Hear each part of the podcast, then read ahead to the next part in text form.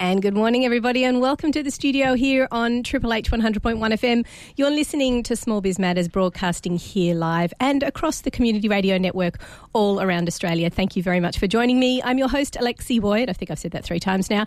And um, we're really, I'm really excited about today's program. Actually, I've waited a long time to have the lovely Sarah Harding across from me, who's going to impart an extraordinary amount of knowledge in regards to not only her area of expertise, but also her life experience her generational experience, and what she's doing now to actually change the face of her business and evolve. And I think that's something we need to get a little bit better at as small businesses is tapping into the different resources that are available to us particularly when it comes to our personal brand. So, marketing, it's not lo- no longer about printing off some flyers and popping them in letterboxes. My God, when I think of that, it's actually been quite a number of decades since it's been that. But it's also about your online presence. And some people can find that really confronting because they might automatically think, well, you know, there's, there's some dark corners out there and I don't want those to get out. But you can curate and you can control the content that's out there about you as a business owner and you putting forward your expertise. And Sarah Harding from Y Advice has done a great job with putting that together in an extraordinarily short amount of time, actually. And we're going to talk to her about her process and a little bit about what she does and why she's so passionate about small business. Welcome to the program. Thanks for having me. I'm really excited to be here. Now, um, well, you and I met at, at, a, at a meetup group which you run, and um, let me just say first of all that I was super impressed with the way that the meetup group itself was run and just um, the professionalism behind that. Now we're going to talk a little bit later in the program about how you ran those and how they lead into your profile, but give me an indication as to why you're so passionate about small business and where you've come from to get to where you are today. Cool. Okay. Well, um, I guess it started with my grandparents who were entrepreneurs. So, um, in Manly back in the 60s, they started the first dive school because my um, granddad uh, was a diver, obviously. Wow. So, I guess from a younger age, um, you just become interested in what business is, how it affects families, um, you know, what is it? Um, and then I guess from there, my grandparents sort of instilled those values into my into my dad. So uh, my mum and dad have owned businesses um, throughout most of my life. Um, quite a few. They've been successful in some and unsuccessful in others. So um, I've got a really great background of, of what small business is and what sort of drives that and some of the challenges that uh, it can present. So I guess having that experience growing up, that sort of instilled into me, um, you know, seeing what it can actually, or the effects that it can actually have on your community, um, and how it can, it, it can let you sort of live your passion and your dreams and how, how it can actually affect, affect that. So I guess from there, that's why I decided to start my business, which um, I've been around for about three or four years now mm-hmm. um, as Y Advice, a financial advisor, and um, really passionate about helping small business owners and entrepreneurs because of my background, um, helping them understand their numbers, helping them get sort of set up with that and um, giving them that peace of mind so that they can actually run their businesses more effectively. And that's very true because I think uh, with that experience that you've got, it's a very holistic uh, overarching view. If I guess if you're watching several generations go through several, and I'm presuming they're kind of different businesses, they weren't all on the same line of things, and you would go through the ebb and the flow of the emotional roller coaster that can be that in a family. Definitely. Yeah. Uh, and I presume you've got siblings as well, and they, they you all went through that together. No, I'm actually an only child, oh. so I think. Um, what What do you think? What difference do you think that made? Well, I think that meant that. Um, the way I sort of see it is with my family business, if something goes wrong there, it all sort of come back comes back to me. So mm. if I distance myself from that, then my parents really won't have anyone else that can that can help them. So I think you just naturally take on a bit more responsibility and understanding about, you know, what it is their venture venture does and um, how it is that that's affecting their lives. So um, I thought it, yeah, for, for myself, like I think if I had brothers and sisters, maybe I wouldn't have been so involved in the business. Mm. Um, maybe I wouldn't have taken that level of interest. But uh, because it was just me, I sort of got that opportunity. So let's talk about that disassociation. Just because before the program, you and I were talking about the importance of removing yourself and distancing yourself from your business almost on an emotional level. Mm. Um, you've obviously sort of gained those skills as you went along to help so that you could be a support without being involved. Yeah, That's yeah. kind of interesting skill set that you, you, brought along the way. Mm. Why do you think, in your opinion, dealing with lots of different businesses across lots of different sectors, mm. it is so important to, you know, have that arm's length away from the business itself as a person? Um, well, I guess it really depends on the type of business that you want to build. So, from my experience, there's experience, there's two types. So there's the solopreneur, so somebody that really wants to use their skills and their passion um, to create a job for themselves, which gives them a certain lifestyle, mm-hmm. um, and they really sort of want to focus on that. So um, I guess the present challenge of that is understanding that uh, you may not actually have an asset to sell, um, and so that you can retire. So. Um, and if you stop putting money into your super fund, then there's also a big risk there that um, you know you, you, may love what you do, but you never may never may be able to stop that. So it's just being aware that um, if that's sort of the path for you in your business, you need to have a really good financial strategy outside of that to make sure that you've got options um, down the track. So it's, I guess, it's focusing on the short term, but also being aware of the long term as well, and sort of not sticking your head in the sand. Um, the second type of business I saw from my family was an entity by itself. So it's building an organisation which is profitable. Um, you may potentially have staff. It obviously gives you um, cash to you know to live on and have a certain lifestyle. But at the same time, the idea of running a business like that is so that you can build an asset base, you can sell that asset base, and whatever money you've got left over can either be your retirement savings or can give you a decent you know decent lifestyle or whatever you're looking to do. So.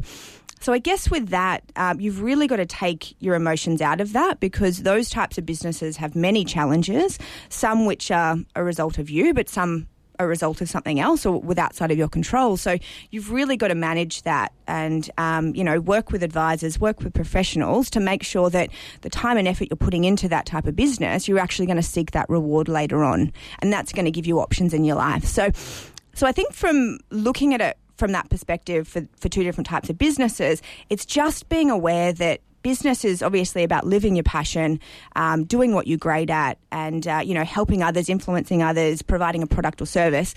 But at the same time, just being aware how that affects your life, how it affects your family, and making sure that you you're not just focusing on the short term because it's so easy just to focus on the short term sometimes, especially if you need to, you know, um, you know, pay your bills next week or go on that holiday next month.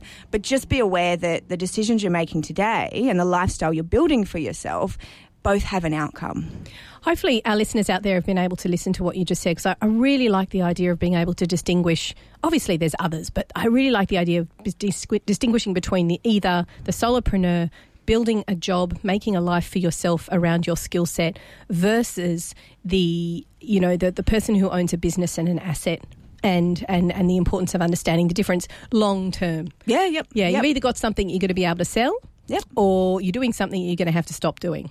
Yeah, definitely. at some point. So I think I think that's a really really great uh, piece of advice. And I suppose um, when people are looking for a great financial planner in those circumstances, what sort of questions should they be asking? What should they expect back from that financial advisor um, to to answer the questions, the long term questions? Well, I guess when choosing a financial advisor, it's one about you've got to have really great rapport with that person. I think you really need to to like the person. That definitely goes well because you're not going to take advice from someone you don't like. Yeah. Um, you've got to trust that person. So if me myself was looking for a financial advisor, I'd probably look at their background. So, where have they come from? What are their qualifications? What experiences have they had in their personal and professional lives? Because I think that plays a big part in the type of advisor that they're going to be. Could I ask you a question on that? Yep, do you yep. think it's absolutely crucial that they have themselves run businesses? Do you think that's really important? I um, think I actually do, um, or had some connection to business because unless you've been there and done it and had that experience, I don't know if you'd have the same level of empathy for your client, especially when they're going through their challenges. You, I feel that you need to actually be able to relate to them and understand what they're going through and then provide solutions and guidance to get them through those times. Um, because in business there's many many challenges that come up. And if you've got that really strong relationship and rapport with your advisor your client needs to be able to contact you and have that heart to heart if something's gone wrong at home or the ch- children are struggling or something's happening. Like so you need to have that that connection with them You need to be able to pick up the phone and be really honest. Exactly. Yeah. Yeah, and it's Yep. not it's not the same relationship as you might have with, say, a business advisor because these are the people who are thinking of it long term, where a, a business coach might only think of the next, you know, uh, you know, the next year or so. Sorry, coughing.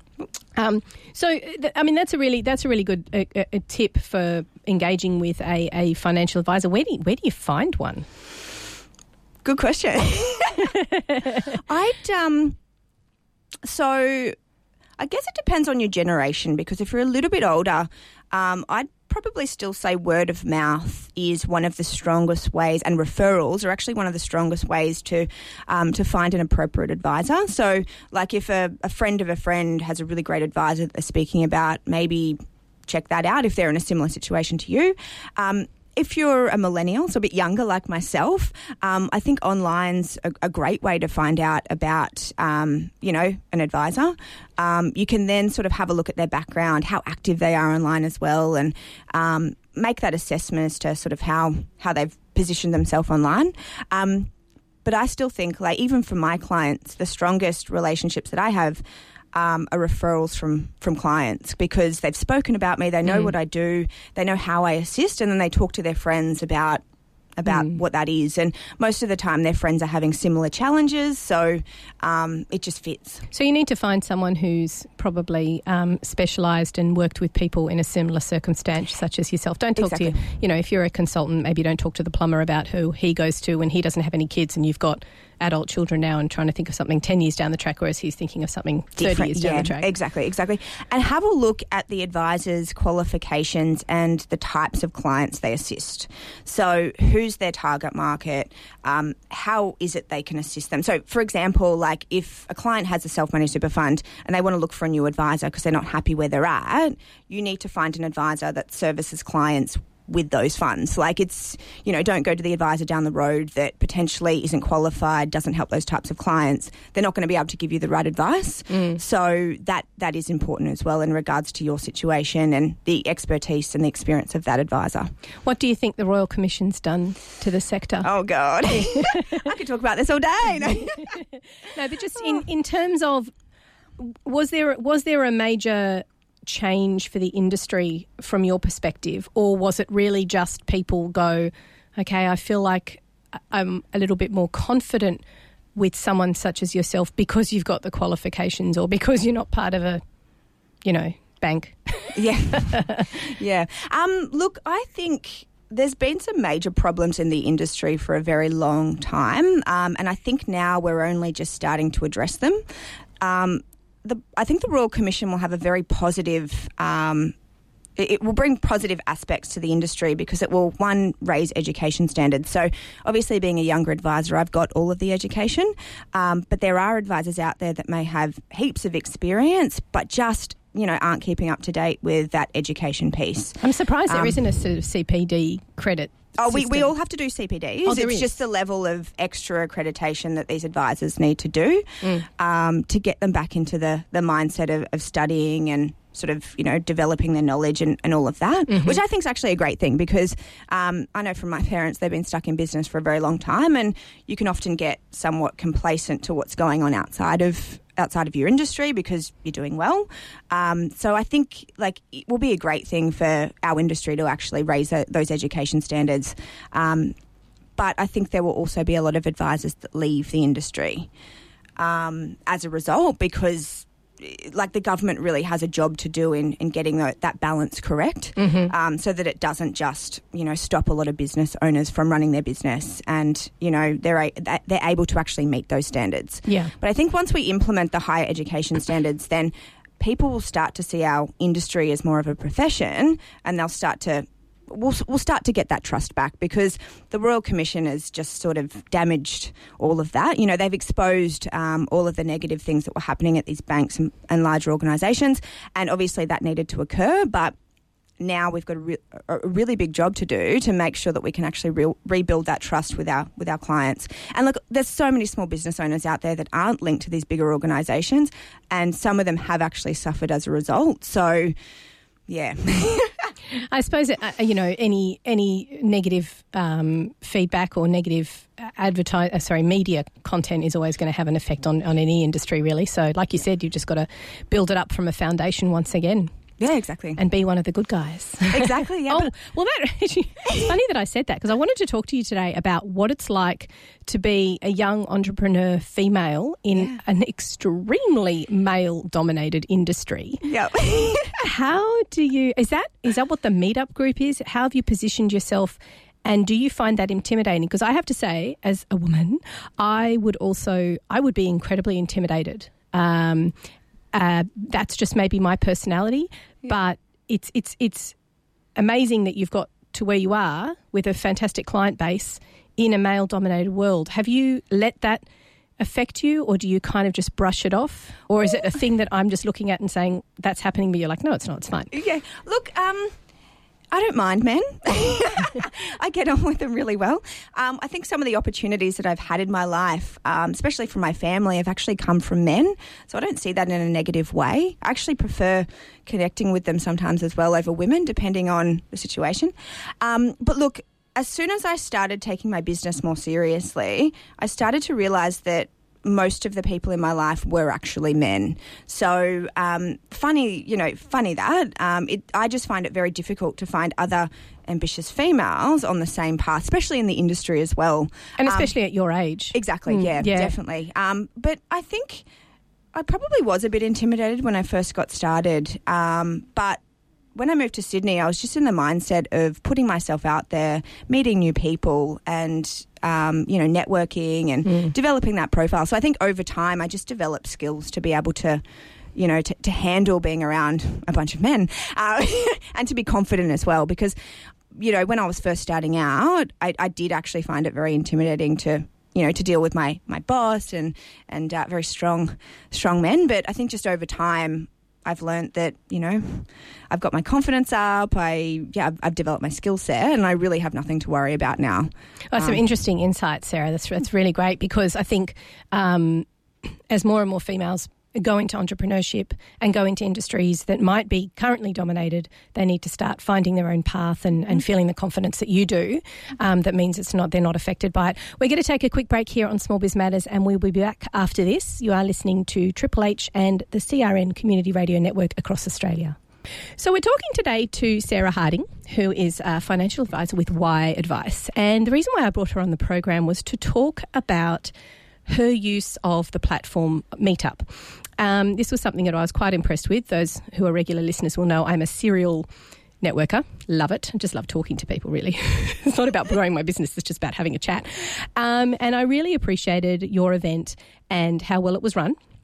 Great speakers, um, very well organised. Loved the use of the Meetup platform mm. um, and was impressed by the fact that you've been doing it for a long time. So, a lot of people kind of come along, they do a flash in the pan, they do one or two events.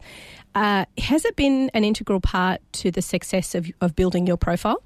Yeah, I think it. Um, it's really gotten my name out there. It's really sort of built my profile and it's it's really helped me with my business. It's also helped me with my confidence as well, public speaking.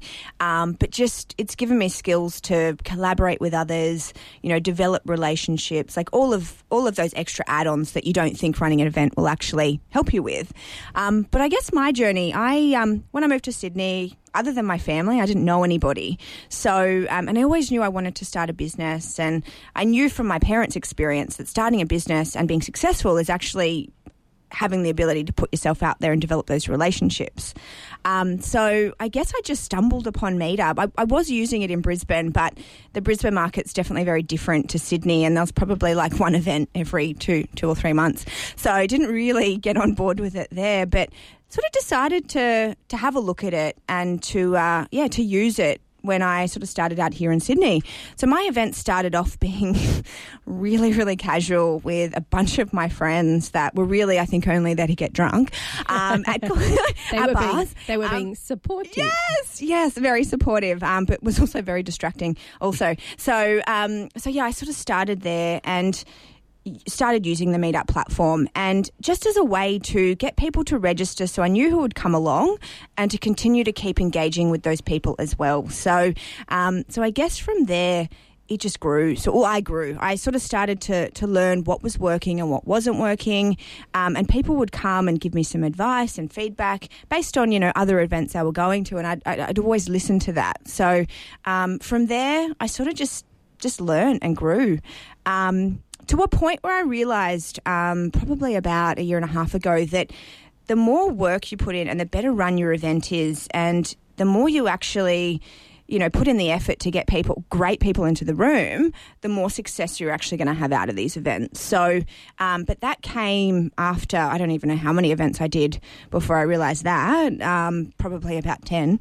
Um, but yeah, I sort of realized that, you know, if I do take this a bit more seriously, if I give the event a bit more structure, um, if I sort of tap into not only my network, but, you know, networks of other people that would be presenting, um, you get a much better outcome but you also to, to develop that client or that, that database you need to be consistent. So you need to be consistently you know sharing value and and helping. So every time i run an event i think now how can i help these people? Like how can i add value to these people? So i don't I don't really try and think how can I sell more or how can I get you know get get another client. It's about how can I best provide value to, to people coming because you just never know where your clients are going to come from. Someone could come to an event um, and listen to what you have to say, go home and tell, you know, a friend or a family member, and then all of a sudden they may need your help. But if you've just sort of thought about it as in, you know, I need to sell to these people or I need to get, um, you know, so many sales from the event, then you're almost going to miss that authenticity and you're probably going to put a lot of people off. And then that becomes your reputation. Um, and Sydney, like, even though I, I, grew up in Gladstone, which was very small, Sydney's starting to co- become very small. So you just have to always think about, like, what you're saying and how you're saying it and how that will be interpreted by others because that will get you the best results because reputation's everything honestly. Like and that's that's a really good point you make there because it's almost the way you approach any form of, I mean, let's face it, it is a kind of a way of advertising yourself and, and building your reputation. Mm. The way you approach that has to be thought out. Yep. But there's nothing wrong with making mistakes along the way. Oh, definitely. Do you find people can be quite forgiving, or do people kind of turn up to these events and go, mm, that was crap, I'm never coming back again? Look, you might get a bit of that to begin with, and you've just got to deal with that. I've um I've had some pretty pretty bad events. Um, I will admit, like where I've been sick, I haven't been able to get any help. I haven't really marketed the event really well, so hardly anyone turns up. Then I've probably done it at a bar, so attracting the wrong types of people that aren't really there to learn anything, are just there to get drunk. Um, you know, but I think it's important to just learn. Like sometimes when, you know, you have the pain of like, you know, annoying somebody, that gives you the motivation to mm. make sure you don't do that next time. Mm. You know what I mm. mean? You you almost need that level of failure to be driven towards that that that successful outcome because you know sort of you know how to how to sort of structure that next time. And it goes to what you were saying before about the importance of being empathetic mm. as a as a business owner towards looking at these people who are sitting in the room almost as though they're not your necessarily your potential clients, but they are your clients at the time that they're sitting there. Yeah, yeah. Because they're absorbing your energy, and you need to be able to read the room and see what their responses are to maybe a couple of awkward things that you say. And your brain goes, "Oh, won't say that again." Yeah. the way the room just reacted wasn't so great. Exactly. Yeah, but but I think as well, like people want the really great um, event outcome to begin with. What do so you think they want? I mean, this is like, a real pearl yeah, because so, you've run so many of these events. Yeah. If I was out there and I wanted to start one of these things for the reason that you have in building my profile and giving to the community and giving people great content, who do I want to come to this event and yeah. what do I want them to get out of it? Have a big think about who you actually want to attract and how your event can be positioned to attract those people. So, for example, running an event, I've seen this, running an event, and I've done it at a bar so the types of people you're most likely going to attract are people that you know love to you know go out to bars after after work or and if that's not the type of person that you're trying to attract to the event is that the best place to have the event so it's really thinking through um, who's my target client who, who do i really want in the room and how can we best get those people in the room. So is a breakfast event better? Um, is a lunchtime event better? You know, when when is best for these people to come, and then where is best to to house those people to actually attract them to come as well. Mm. So just thinking through that audience piece will I think help you attract more of who you actually want in the room as well. But I had like that took me quite a while to, to, to sort of figure that out and to, to learn through my mistakes to to be able to understand that as well. But I've, I've like I said before, I find that people want all of that knowledge and experience and success straight up. So, what happens is they start their meetup group and they run one or two, they learn a couple of things, but then it's like, I'm not getting any outcomes from this, so it's not working. So, I don't think you can really have or should have that attitude. I think you should just learn from your events, refine, and keep going. And you'll be surprised at the traction you actually develop over time. But nothing happens overnight. Like, mm. it's just not the way business works. And it looks crappy if you've just run two events because those two events under your name oh, exactly, sit yep. there. People forever. start, people start to judge you that you're somebody that doesn't follow through as well. And that's really important because if you want to be successful in business, it's all about your characteristics as well and the type of person that you are. And, you know, because people look at that. You're out there on display. Like, welcome to the interweb. yeah. So, talk to me about the cost because um, should anyone coming into it be thinking that they're going to make a profit, or should they be walking into it assuming they're going to make a slight loss on each of these things? And what would be a budget of a city based event mm. With, say, 30 to 50 people in the room, uh, what can you expect it to cost you? Because what, what's the audience expectations, first of all, when it comes to catering? Yep. And um, what can you expect it to cost you? Yeah, look, I think people don't expect these events to be that well catered, but the better you can cater these events, the more success I think you're going to have as well. Because people, it, it, it's basically comfort. People come and they know they're going to get really great food. Um, but at the same time, I've overcated in the past, and I've been like, why have I spent so much on you know, on, on, food when people just don't want to eat. So it's, it's it's a really hard one. But look, I think thirty to fifty people in the room, like the price point would probably be between ten and fifty dollars, depending on you know how great your speakers are, or you know how how well you can engage people before the event and the time of the year. Um, but but yeah, I just it's a hard one. Look, I think you're doing well starting out if you don't make a loss and it doesn't cost you. But I had to run events for free, which was a lot of um, lot of my time and you know a lot of resources for a while to be able to sort of get the traction in my database to be able to charge for an event. Mm. Um, I now run events at WeWork, which I'm a member of. So that obviously has a certain cost as well because I, you know, use their room and their facility. Um, but I think you just have to put in that work to get the traction, so to get the word of mouth before you can, and, and the skill set before you can start charging. Because if I go to a paid event, I expect that that event will be well run. Mm-hmm. There'll be great speakers. There may potentially be some catering. Um, you know, I'm there for networking purposes, so I want to network with some really great businesses. So there's that level of expectation that if you are starting to charge, yeah. and if you don't have that confidence and that skill set yet, free events can work so that you get that confidence and you refine your skill set and you learn as you go. I think one of the other things that a lot of um, people who run these events, the mistake they make is that they they cater the first three or four really well as a hook to get people to come in. Yep. And then you'll rock up to the fifth one and there'll be nothing there. And you're like, but the last three, I got a really good meal and now I'm just going to go home really hungry and, and resentful. And that sets expectations. Um, look, I know people that run free events and the catering's really not that great. Um, and as a result, they can get more people in the room. But for somebody like myself, um, I want more business owners in the room. So um, I sort of set a price. I provide a little bit more in regards to catering, um, better better room as well. Um, and obviously, I don't get as many numbers as they will, but I, fi- I tend to find that the people that come are usually more committed um, and they're usually business owners that actually want to learn something and grow versus just having anyone and everyone. Mm. So it's just a bit of a different approach based on the types of people that you want to come to your events. And what about the venue? Do you think it's really important that it is a business based venue if it's a business based event? Yeah, definitely. So anything in a bar or like that, like I said, you're going to attract those people that are either in the habit or want to go to bars after work. What about a um, community um, hall? Oh, I haven't actually done one at a community hall, but I think it just depends on the location of that community hall. So, like if it was somewhere sort of suburban, suburban, yeah, and you wanted to attract Sydney-based people, then I think you're probably going to have some issues there because you know as soon as you hit the bridge in Sydney, people don't want to go. Oh, tell me about that. it. So. Tell me about it. Yeah. Says says the person who's who's running things on the North Shore. Yeah. So it, it is, and, and I guess that's something that you have to consider because a lot of people will maybe have a great event and then ex- get disappointed with the way the next one doesn't run the same way. Mm. Um, but if you continue to be consistent and the expectation is always there and you always have great speakers, where, how do you find the balance? Because I think there's some groups out there that really get this wrong. How do you find the balance between the right amount of networking, right, and the right amount of speaking? Say you've got a two hour event. Yeah, yeah. What's the golden time, the golden number for speakers versus uh, networking time?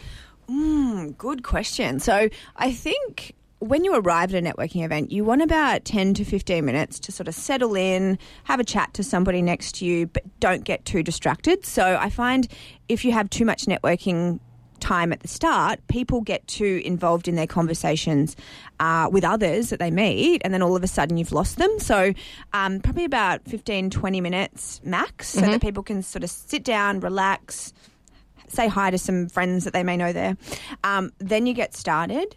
Um, then generally, I probably wouldn't have presentations longer than about 45 minutes to an hour with consistent breaks throughout. Because what I tend to find is that, especially if it's an after hours event, people need to stretch their legs, get up. Because they fall asleep. Exactly, yeah. So you need to keep like having those breaks. That's what I really So- liked, actually. That remi- you've just reminded me when I attended your event. That's what I really appreciated about the structure. I liked the way you had little breakout sessions. So we had little activities or things to talk about with the person next to us, and not just the person next to us, but you forced us to stand up and walk around the room, and then you were quite. Uh, strict about when getting getting people to sit back down. Exactly, yeah. It's almost like you know curating a classroom Exactly, yes. nine year olds. you have to keep everyone on the on the agenda. Yeah. Um, yeah, and then then you'd have the speaker. You'd you you do all of that sort of stuff, and then at the end, um, look, I'd probably it depends on how far the, or um, how late the event goes, but usually about half an hour at the end, so that people can sort of. Um, you know, have a chat, meet some new people, and then you start wrapping things up. So, um, but I'm I'm finding now that because I'm we're we're helping business owners and attracting more business owners into the room, our events don't run as late. Whereas when you do them at bars, because people associate that you know it's social, people want to stay around till 10, 11 at night because they're there to get drunk mm. or they're there to have wine or so it's much harder for you to keep that strict agenda mm. because it's a more casual tense or you know sense.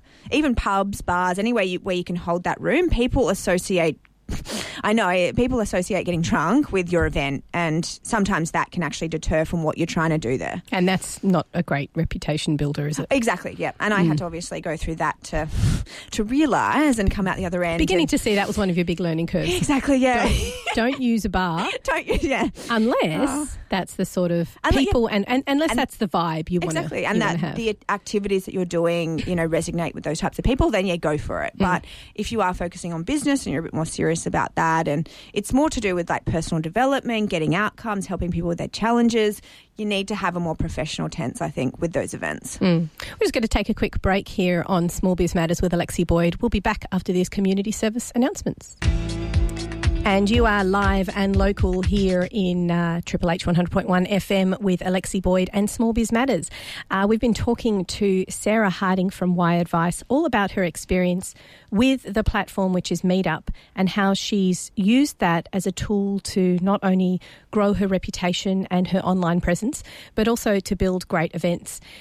Sarah, tell me when you were um, beginning this journey of, of using meetups as, a, as an opportunity to create networking events with which to brand yourself, did you envisage that they would be this successful? You know, at this length of time down the track, did you expect it to happen faster? Did you expect yourself to get this sort of reputation, or were you just using it as a let's see what happens? Well, I think this comes back to my personality, as my mum says. Um, I'm somebody that really follows through with what they say, and I've always had that type of personality. So I think starting out, I always wanted to follow through with running really great events and adding that value. Um, so I think from the expectation of having them be more successful sooner. Definitely. I think as a millennial, we all want everything yesterday. So, um, but I think this is one of the hardest things to get right in business is to predict how fast it's going to take you to get somewhere or how much time or effort or energy it's going to take you to get to that next level or uh, for the growth to, to occur. Um, but that's one of the hardest things I think in business to predict. Um, hence why I think it's really good to ensure you've got the right support around you, like uh, through professionals, accountants, advisors, to keep you on track for that. Because it's very easy to get off track if things don't happen as soon as you know as soon as you want them to. Um, so I think it's really important to to have that accountability and find that right support network that really keeps you on track to those to the goals that you set for yourself um, to help you actually implement what you want to implement. Um, but What was, know, your, what was your goal in the beginning when you started these meetup groups? What did you see this as? Yeah, yeah. Um, well, I guess it was a way to brand myself, to get myself out there. Um, it was also a way for me to get in, in front of more people, to help more people as well.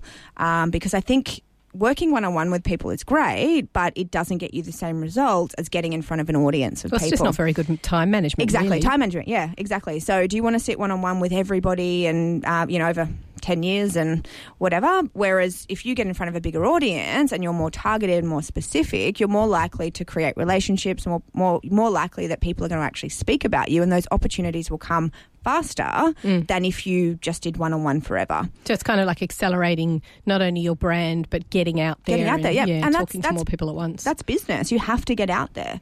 Um, I learnt that from my personal experiences at home with my family. You know, like the most profitable years of my fam- family's business was when my dad was out there creating relationships, putting in the work. Um, and then I think people get somewhat complacent when they reach success. So it, you've got to keep coming back to where you're at and what you need to do to grow to that next level. And I really do think that that will change as you grow.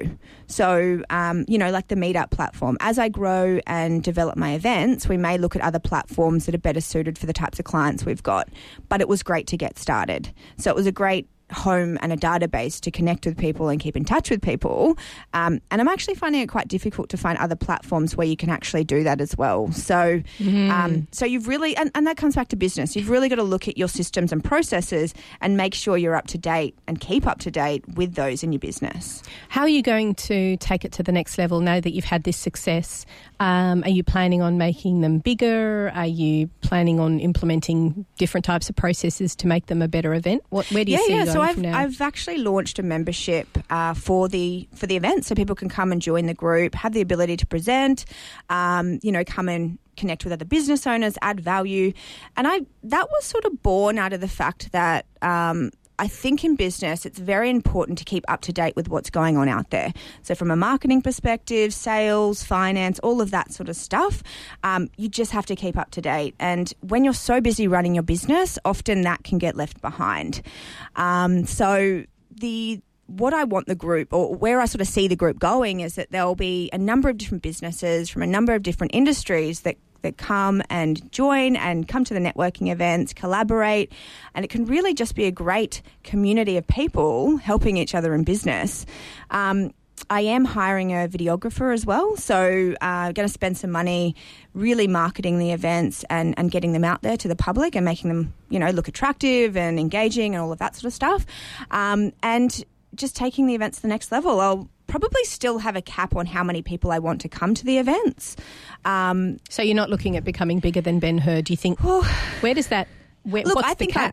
I would love to contribute to events like that, but I don't see the group going to be that size Yeah. because I still have my financial advice business that I'm running as well. Oh, yeah, So- that thing. yeah, yeah, exactly, exactly. And I love working with my clients. So, um, so I the the events and the community and the value that we're we're creating in, at, at those events will definitely become part of my service offering for my clients.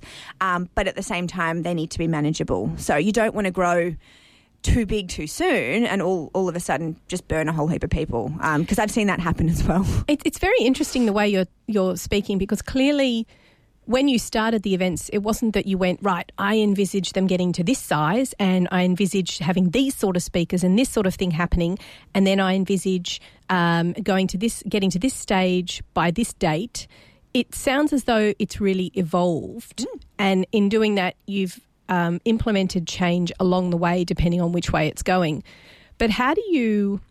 and I guess this is the slow burn question, isn't it? How do you recognize when something is suddenly going to become your main business as opposed to your client work? When do you flick the switch and so down your tools with your other? Do you think you could ever do that? Do you think Well, these think- events will become a core business for you? Well, I think it comes back to um, what I actually love doing in my business and doing what I love doing in my business and outsourcing the rest. So it's building a business that's scalable, that has staff and employees, that have systems and processes to manage that work so that you can spend more time doing the things that you love. And I think in my eyes, success in business is that.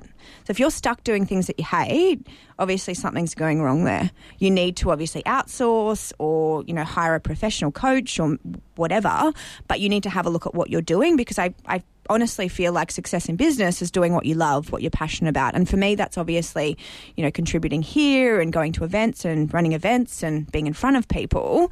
So I need to find a way to build a business that allows me to do that. Mm. Well, that's uh, that's a really good way to sum up, actually. So I'd like to thank you very much for coming on the show today, Sarah. It's been fascinating to hear how you've implemented Meetup in uh, in this uh, this way of building your brand online, but also how you've taken the skills you've developed generationally and brought them through to your business as well. Yeah, thank you so much for having me. I've really enjoyed it. You've been listening to Small Biz Matters with Alexi Boyd here on Triple H and across Australia on the Community Radio Network. If you've missed any of today's program, you can, of course, catch up by subscribing to Small Biz Matters on iTunes and wherever you get your podcasts. Plus, you can also listen to over 120 of these fabulous podcasts on our website and YouTube channel smallbizmatters.com.au. Thanks very much for listening today. We'll be back next week with another great guest. This has been Small Biz Matters with Alexi Boyd.